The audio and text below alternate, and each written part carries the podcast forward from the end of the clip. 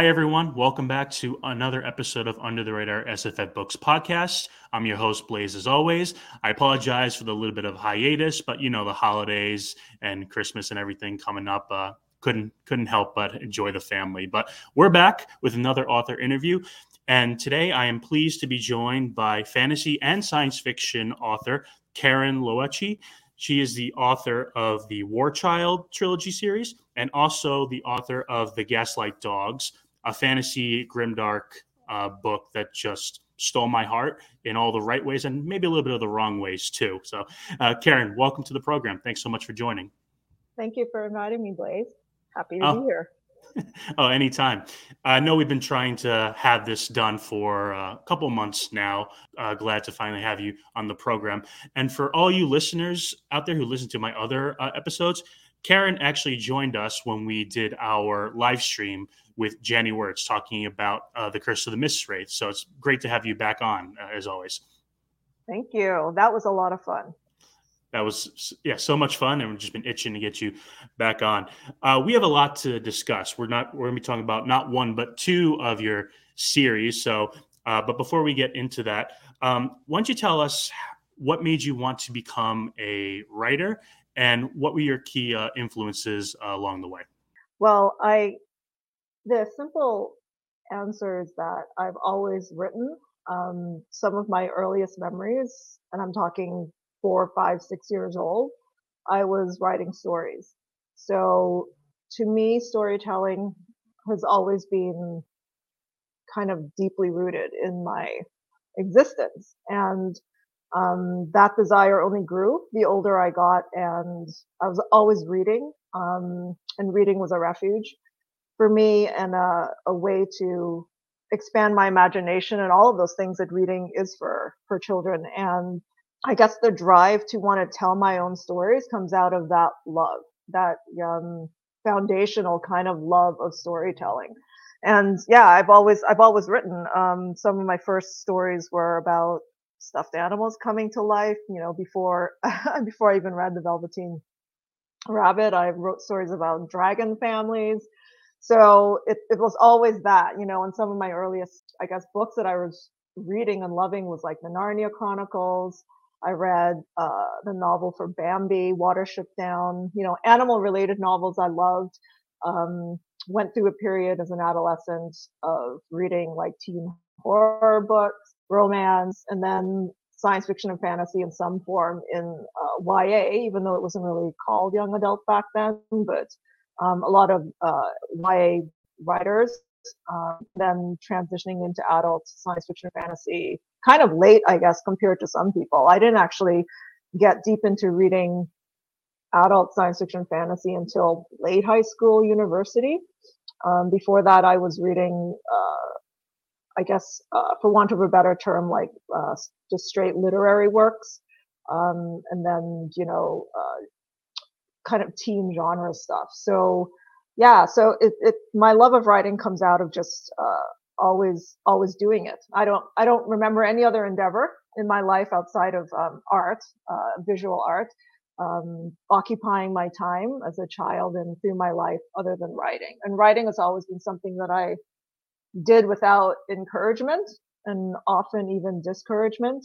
I would write and and then I felt that I really wanted to learn it as a craft and um, not just to do it to do it, but to really respect it as a craft and to hone it as a craft and to explore it as a craft.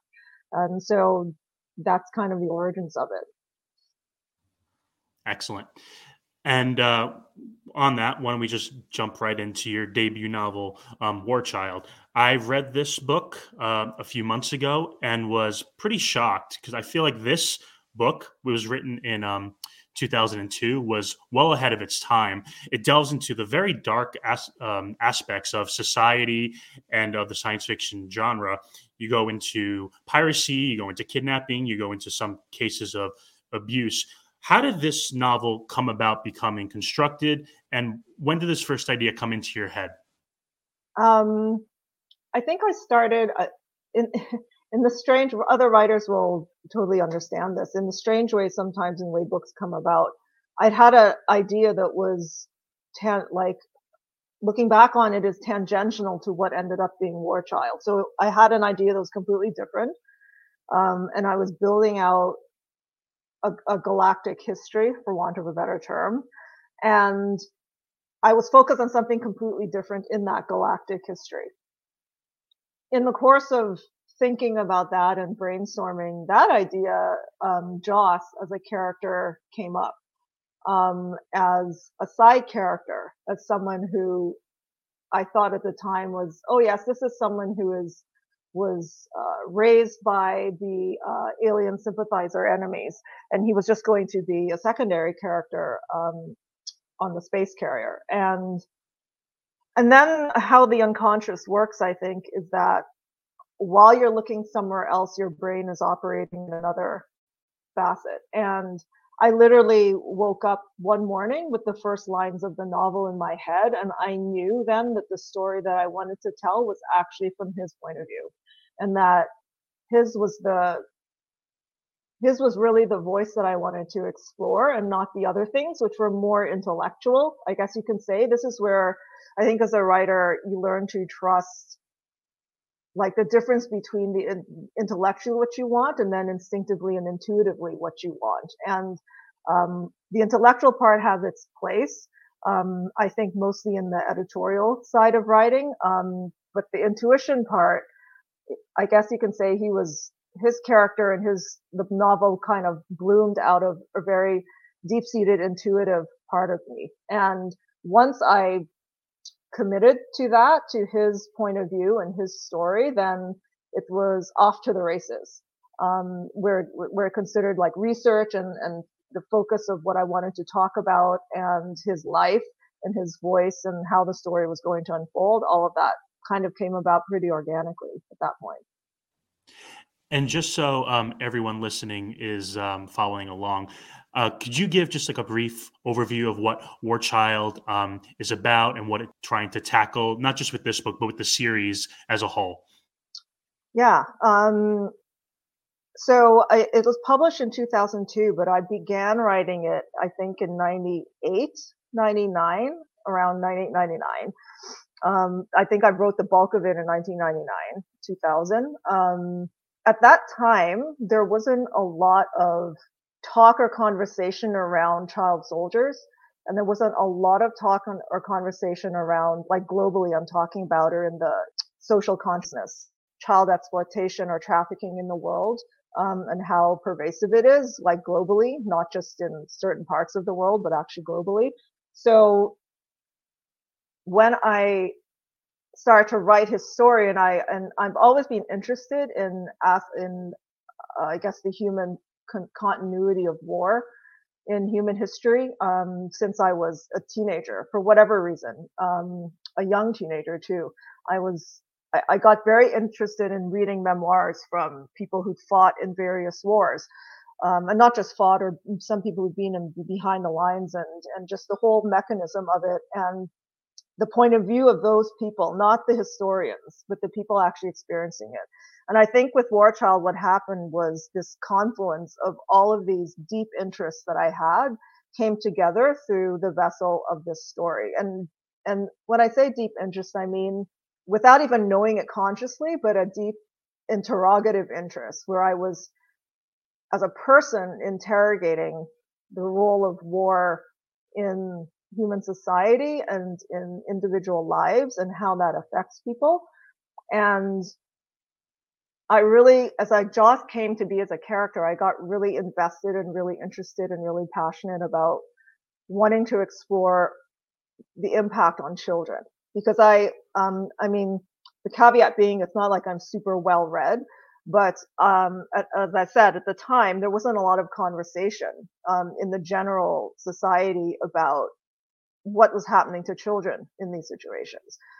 They would talk about it, but it'd be kind of like abstract in news reports. And you, of course, everybody sees visuals of um, children in these impact zones, but there wasn't a lot of like real, to, to me, like kind of an emotional interrogation on what that says about our society when society doesn't protect the most vulnerable.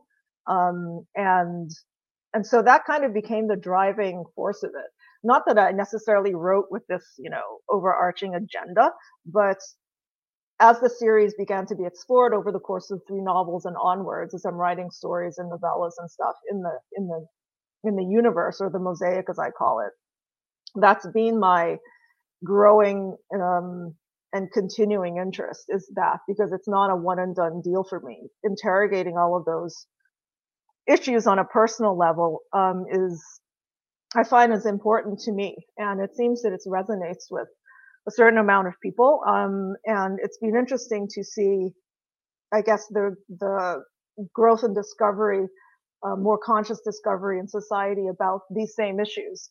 Um, and they are complicated and they're horrible to confront. And what I found is that the stuff that I was discussing in my books is even, um, I mean, people call them really dark and really brutal, and and uh, some people really object to some of the content, but nothing that I've written is is actual fiction. and you know, all the stuff that he goes through, if you strip away the space, uh, which is metaphorical, to me, the space environment and the um, aliens and all that, and the kind of fictional future, all of the actual things that he goes through on an emotional level in those specific situations are all documented. And it's all taken and that goes for all of the characters and through the through the trilogy as it stands right now through the mosaic. That all of the character everything that i put them through as a as a writer in creating their story has been documented in the real world that children have gone through um, very specifically and very literally as well. Um, i'm speaking to um, you know being taken by warlords being groomed being trafficked being um, uh, complicated loyalties, complicated uh, emotional attachments to the people who um, take them and abuse them, and all all of those things. So that's kind of like so the book is about basically that is his his his journey as a child and seeing the war through the child a child's eyes. Um, that became very important to me because I wasn't I didn't want to really get into all of the where it would be about captains and politicians and politics on, on a high level, presidents and prime ministers and all of that and generals. I didn't want it to be about those people, really. Those people would be in the background. And that's why all the books are in first person or a tight third, um, because I wanted, I wanted the reader in the way that I was experiencing it as a writer to be very inside the head of the person and to realize that uh, these are all unreliable narrators. They're all um, struggling as we struggle, and and and all very individual um, as people. And even though they might be in similar situations, they react and respond and come out of those situations all very differently.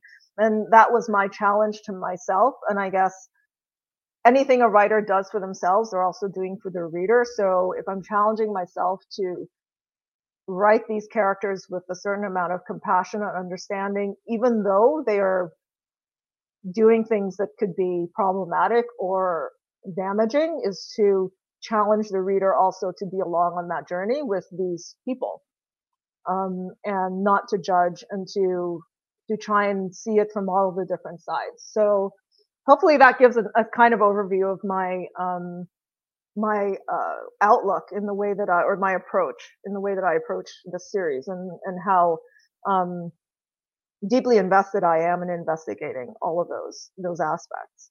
Yeah, thank you so much for that um, explanation and deep dive into what this series and story mean to you. And you're right, you're taking real life world problems, issues, not just for one country, but world in general, and putting it in a science fiction setting and the emotional gut punches and impact they're real.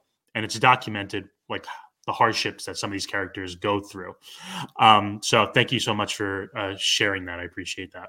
You mentioned that this the um, the series it's written in first person or tight third but you do something very interesting in war child. The first i think 40 pages or so you actually start it in the second person which threw me for a loop the first time I, I, I read through it. And you said we talked about it before. You said that you you defend the way you want to start that, but I just wanted to get your uh, two cents on it. Uh, why did you start the the book War Child in the second person, then switch to first? Um, uh, that was always the intention, and the reason it started in second person is because, like I said earlier, I woke up with the first couple lines of the novel in my head one day, one morning, and it they were in second person, and and I've come to realize that that is um, the creative unconscious at play. It's not like I, as a writer at that time, as a young writer at that time, having never actually completed an adult novel, I was this is War, Child really is literally my first uh, novel, like adult novel that I would um, that I would consider uh, a real go at it. Um.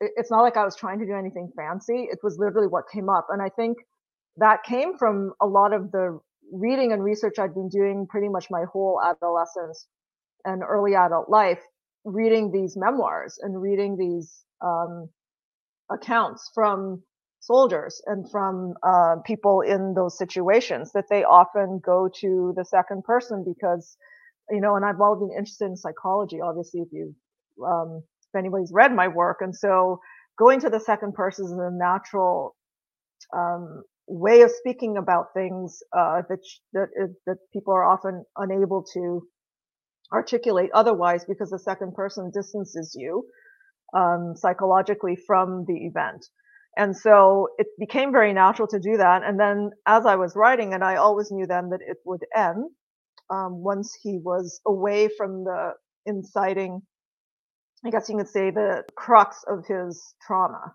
Once he was somewhat away from it, or away from the first part of it. I'm trying not to spoil it to people who've read it, but once he's away from it, then that I always knew then it would change to first person. Um, but yes, so there was no, there was no, uh, I should say, no agenda behind that, and I don't feel a need to defend it. Um, I think people who don't like it is that's just a reading preference, and that's fair. Everybody has reading preferences, um, but it's it's just what it is, and I can't imagine the novel without it. It would be a completely different book, I think, um, to a certain extent, like Joss's character being introduced in that way was important. And that if I had started in the first person, it would have had a completely different tone.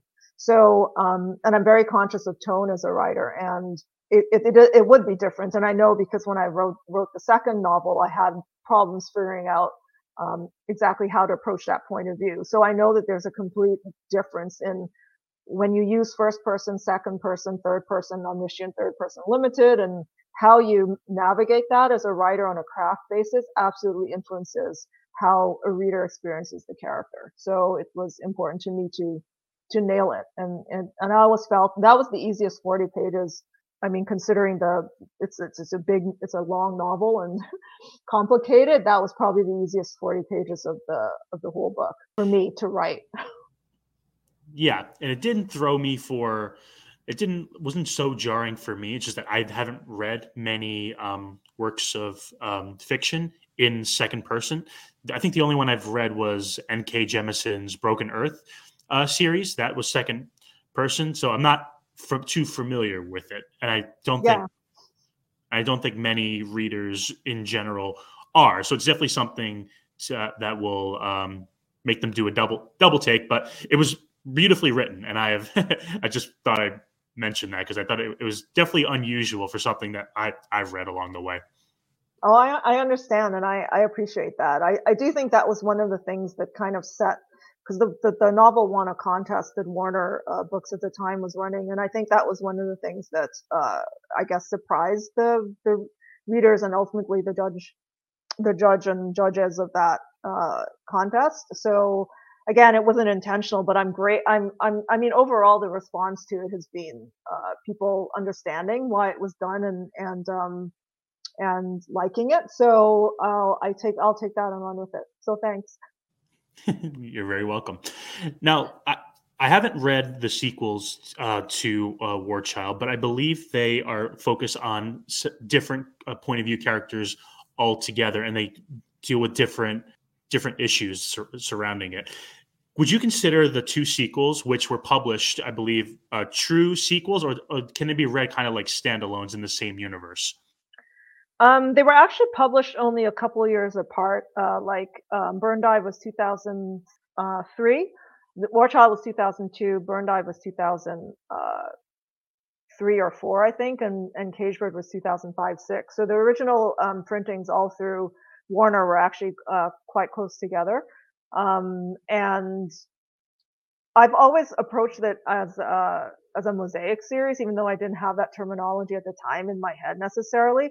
But I'd always approached it as I did want to to write an enmeshed series as opposed to uh, necessarily um, a sequential series in the standard way um, because I wanted to to write different points of view and overlapping some of the um, same time period. But really, uh, the impetus behind that was I wanted to explore different psychologies, different people who um, experience different sides of this conflict. Um, and the characters do, in like especially in Burndive, like uh, Joss shows up in Burndive quite a lot. So he's not completely off the page. Cagebird is a different angle because with Cagebird, I specifically wanted to to write the point of view of the quote unquote bad guy.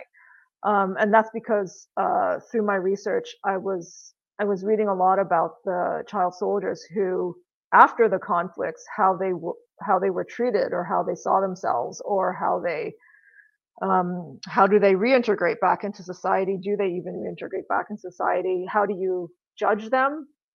Or do you judge them for the things that they did when they were um, under conflict or raised in um, kind of like forcibly removed and then raised in conflict? So I was really interested in those um, dynamics and in those nuances and, and, and, and to it to be kind of, um, an upending of everybody if people were reading the book sequentially um, in order of publication that if you you started with joss who was um, you know became a, a, victim of this conflict very early. And so it was kind of easy to sympathize with him in that sense um, and then i went to Burndive who was which is a privileged point of view which i was interested in exploring too. So someone who is i guess more like the, a readership a general readership would be where you are you know if you're lucky has never have never actually experienced war firsthand, and so you are seeing it or reading about it, you know, from a distance. Um, and I was interested in exploring that point of view and what happens when you know that distance actually becomes quite close up. And then by the third book, I was interested, and I'd always had it in mind, but then I wanted to flip the script, so to speak, and then write from the point of view of a pirate. So a point of view of the of a person who, through in the context of the of this kind of galactic history would be viewed immediately as a criminal would be viewed immediately as someone who has actually perpetrated the stuff that Joss went through. And to tell then his story or um, and how he became a pirate because this is the story of a lot of child soldiers actually um, and children who are are trafficked or exploited and then um, kind of get into the life on on that side of it. So um, so it was always my intention, and I I think I think even though they're they are some people have read them out of order, some people have read them um, and and think that they can be standalones, and then other people think that they should be read in order and they don't really stand alone. So I think mileage varies on that concept.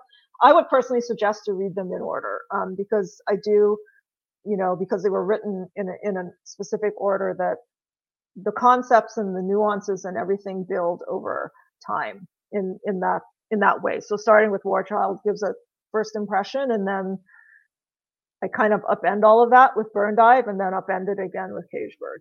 Yeah, and I can't wait to get into those, and those are my TBRs shortly.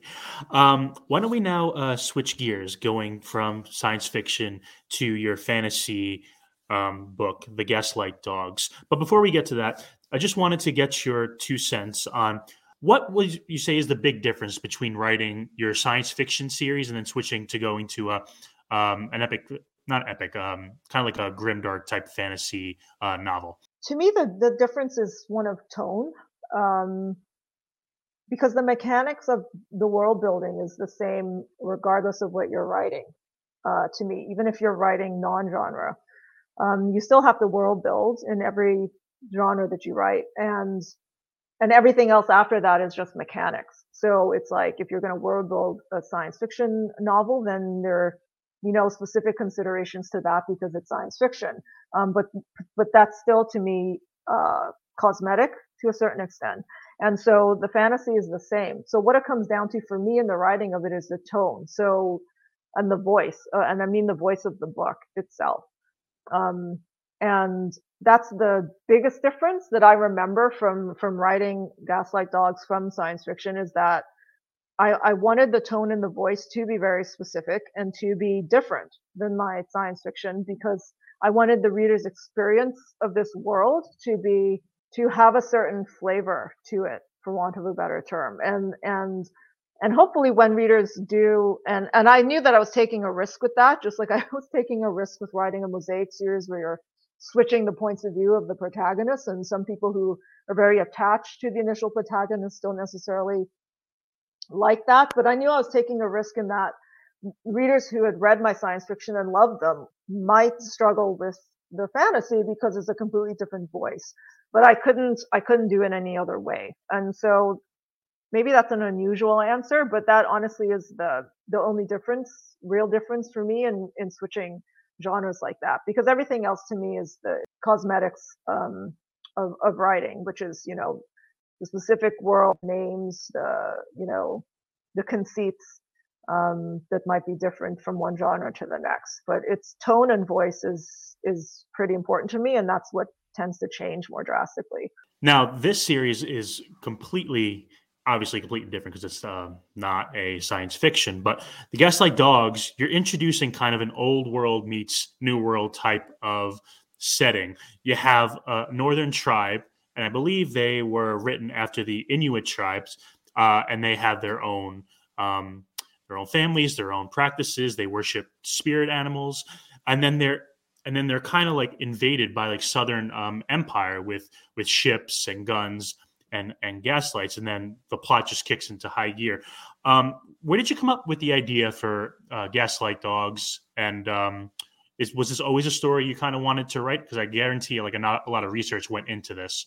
It, it became a story I really wanted to write, and again, it's uh, it goes back to what I said about a, like a writer's intuition and and realizing that all of your interests um, and the things that you're you're passionately focused on culminate in something creatively and, and that's why it's important for me as a writer to be open to all of that knowledge and experience and so i um it, it's it deals with uh, colonialism and colonization, um, but so did War Child. And very um, with War Child, it was conscious too, like a science fiction series of how the aliens were basically the the human government was bas- were basically um, colonists, and in that colonial role. And so this was another way of exploring that uh, narrative um, but in again obviously in a very different and specific setting. And i lived up in the arctic for almost a year and worked up there. So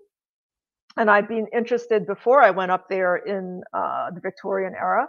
So those two things and i've always been interested in in the uh, quote unquote the western genre so the wild west so to speak and how all of that came about historically and so through my research at that time, I realized all of these things kind of existed at the same time, and um, in, including uh, some of the first uh, real forays into the Arctic and how that impacted the Arctic and the, um, Inuit tribes that were um, and are up there uh, in the 19th century. And so through all of that, it all kind of came together and said all this was going on at the same time. So I wanted to then create a world where it was it's not exact obviously there there are vast differences and and you know one of them is the whole uh, spirit it's not really a spirit animal um, but the, the way that the Aniw which are my uh, northern tribes the way that they interact with the spirit world is uh, very specific and and different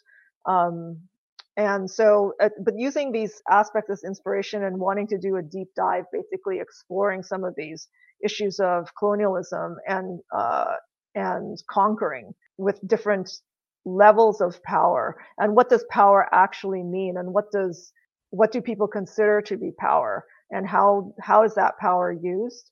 Um, is basically the basis of of that uh, series of beginning with that book is what I wanted to to really investigate.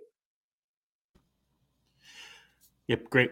And what people uh, I found is that when they pick up this book, at least when I first picked up this book, it's like there's so much more buried beneath the surface and in, in, in, the pages that maybe when this book was first brought out, that it didn't wasn't reaching necessarily the right audience, or or the people were kind of like shell shocked with what the what the story was trying to uh, tell. I mean, I, I honestly don't know. I mean, trying to understand what an audience or uh, time period because it came out in 2010 for readers who don't know so uh, quite a long time ago the the focus i think in general on genre fiction storytelling has has changed a little bit since then so in 2010 here i was telling this uh, kind of a non-action packed dual uh, dual point of view um, novel that is yeah i don't uh, looking back on it i think it's not it's not traditionally structured or not traditionally traditionally plotted and some of that you can chalk up to my inexperience but i'm fine with that and in other ways i think it's just um, i wasn't interested in telling um, and i've never been interested necessarily in telling uh, easily or i don't know how to put this easily palatable structured novel. And so the book from these two different points of view are very internal and what happens on the external part of the plot is is just reflective of the internal. And so I've always actually tended to plotted my books on a plot my books on a psychological arc and that all of the scaffolding that happens in the external part of the plot was to support the psychological plot. And once the psychological part of it has quote unquote concluded, um, that's where the book would end. But, and that's not something that I necessarily realized in my first novel, but I certainly realized it by the fourth. And, and I think because that can be kind of confusing for readers whose expectations want a traditionally told story that is all about, you know, hitting certain beats at certain times. Um, that maybe it didn't go over well for that reason, or maybe it's just that people weren't really interested in it overall, which is fair. Like, I, I really don't know. Um, I know that the readers who do uh, love it um, really understand it and and like not just like it to like it, but the feedback I've gotten and that I've seen is that the people who respond to the novel and to all of my novels, I think um, really understand what I was going for, and so that's very confirming to a writer because it is communication. So um, if it if it was all just because maybe I'm not that great of a writer, so people miss the point, um, I'm at least confirmed in the idea that there have been over the years like tons and tons of readers that have got in touch with me who I feel really understand what I was doing, and so it lets me know that I actually was communicating something in a quote unquote right way. And Janny is one of those people who contacted me very early, and I'm very appreciative of how much, not just for her support, but how much her and people like you and other people that I've talked to over the years who yes really understand what was was happening in that book and responded to it and not i mean i certainly don't think it's perfectly written i feel that it spoke to the people who it who it's who were receptive in picking up what was being what was being said. So I don't. I've, I've often wondered if it was published now in the um, in the tenor of what society is now, what the response would be. But again, that is, I'm not really concerned about that because it's you know that's, that's something that I can't change. But I do hope that when people you know find the book later on, and people are kind of constantly finding the book, that they um, they were they received from it what I was trying to say. Yep, and Janny and I both received what you were trying to say with that, and probably my favorite character in this book was um, was Jarrett. Um, he's part of the Southern Empire. He's just a back and forth struggle he's having with his with his father, who's who's the captain of the place, and him interacting with the um, the, this girl, Northern Tribes, and how he's learning, discovering himself versus teaching this girl about about like what society is now and just that relationship as well. What was it like to write uh, Jarrett, and was it um, was it fun fun to write him, or was it more of a challenge? He was a lot of fun. Um, he was a lot of fun, and I think part of that is because he was playing off of Sjenn, who was uh, the the the girl, the Aniw girl, um, and and they were they're totally different people, and they come from totally different worlds, and so going from one headspace to the other was a challenge, but also a lot of fun because they got to play off each other and to be in his headspace as someone who is, again, he's not entirely likable. Um, he has a lot of prejudices um, because of the way he was raised and his limited point of view. And that was that was part of the, the point that I wanted to explore through his character was, uh, well, first of all, I, I just, I just, the characters kind of evolve on their own. I, I, I, try very hard not to put agenda through my characters because they, they come out very organically for me. Um, and I approach them psychologically before I pro- approach them in any other way. But he was, um, it soon became clear to me that I, what I was exploring through him was, um, unbelief, like disbelief. I was exploring, um, people who he's so far removed from the spiritual realm in any capacity and how that colors his interaction with the world and then with a character like Sjenn or even Keeley. His limited his the arrogance that goes with that. Where somebody who um, not only is he arrogant because he's uh, you know he's a soldier he's well liked he's comfortable in his position he has a certain amount of power um, he's uh, a power in this world. But the arrogance to believe that his limited view of his experience of being 20 um, something years on, on the planet his on his world in his world that he feels that he understands how everything works. And so part of that narrative was him confronting the fact that there is a whole other experience and truth that's going on that is that quite literally impacts him um, physically and then psychologically and spiritually that he is then has to grapple with.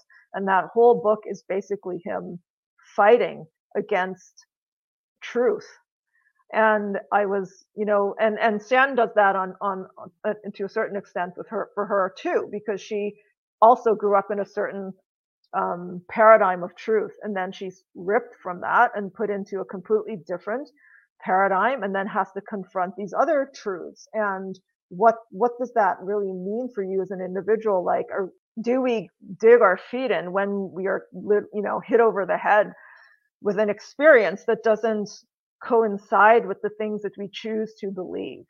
And how do we um, react to that and grapple with it? And and do we i mean it's not until ver- at the very end that Jarrett is then he succumbs to it for want of a better term because he he has to.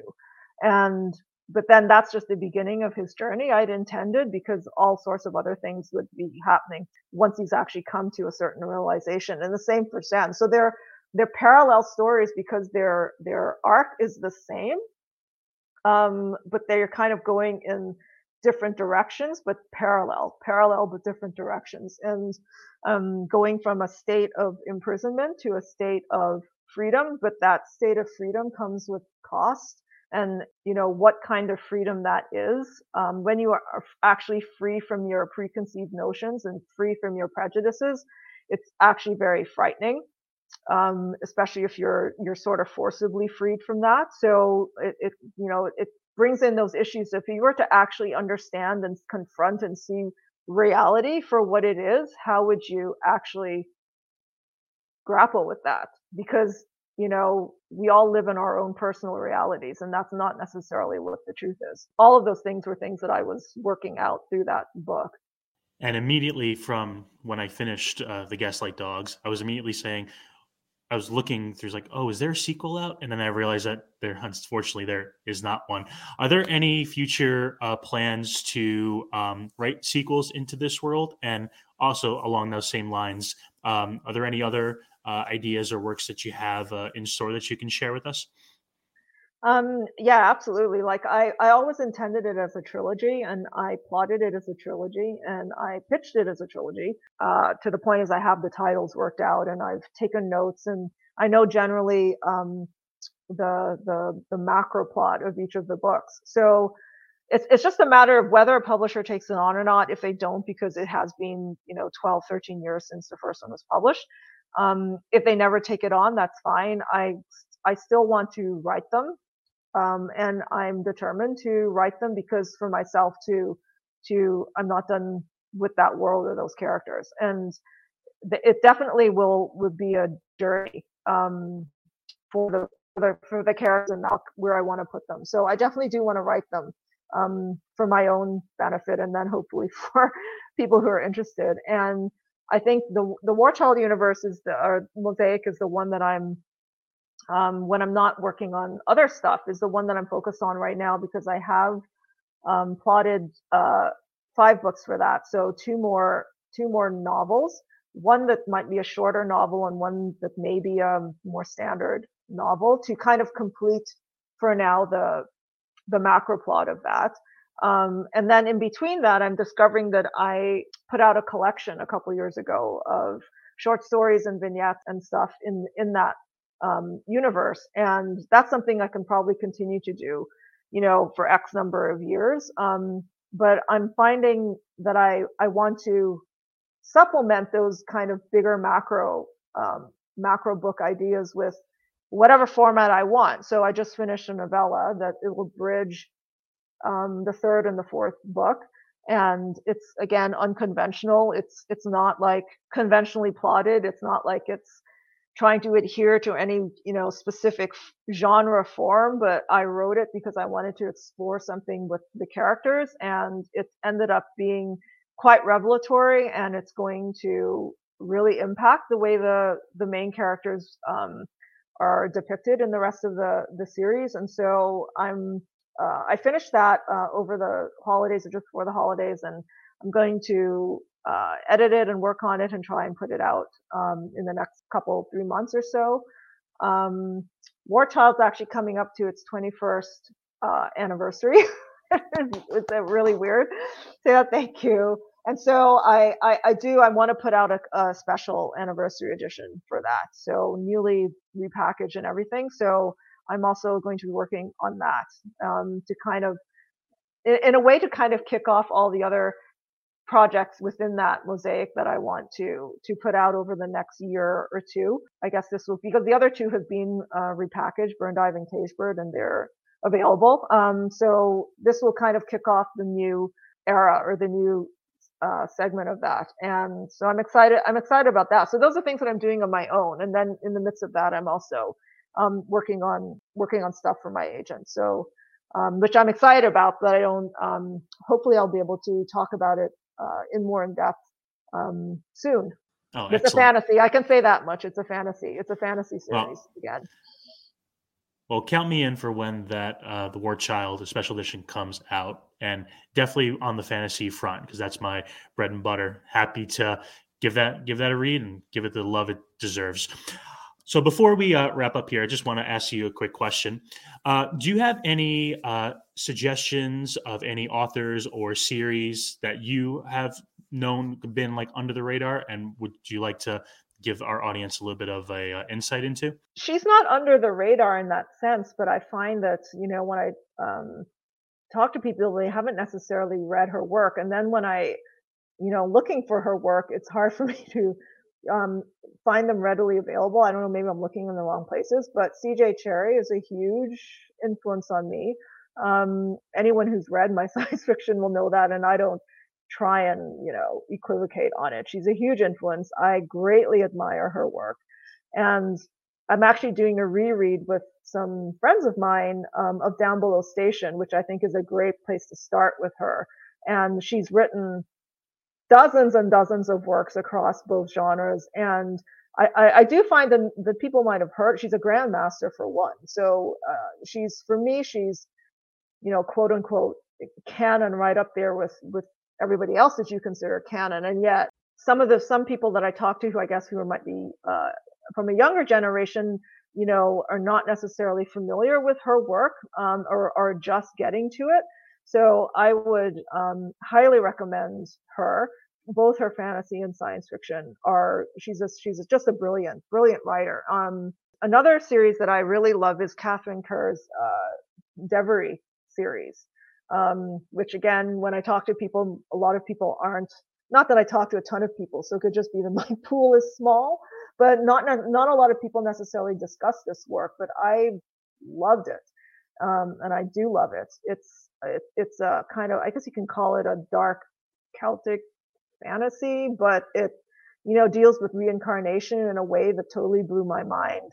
Um, it's such a involved and intertwined series, and I I, I just adored it um, when I when I read it, and I still adore it, and would want to do a reread. So those are two two writers that I you know particularly love and will always love. Also, um, Maureen McHugh, um, M C H U G H. Um, she's also fantastic and was a huge influence on me. Um, uh, she's her first novel was uh, China Mountain Zhang, uh, which is actually an unconventional novel. It's a series of connected novellas with um, con- with uh, common characters through all the novellas, and so actually reading that um, early on and how you can break the standard form of what a novel should be was very influential on me, and I think I continue to think about that as I'm I'm going forward and how to you know write write the write books in the way that they need to be told and not necessarily in the way people expect or the, necessarily in the way that people um, come to be used to.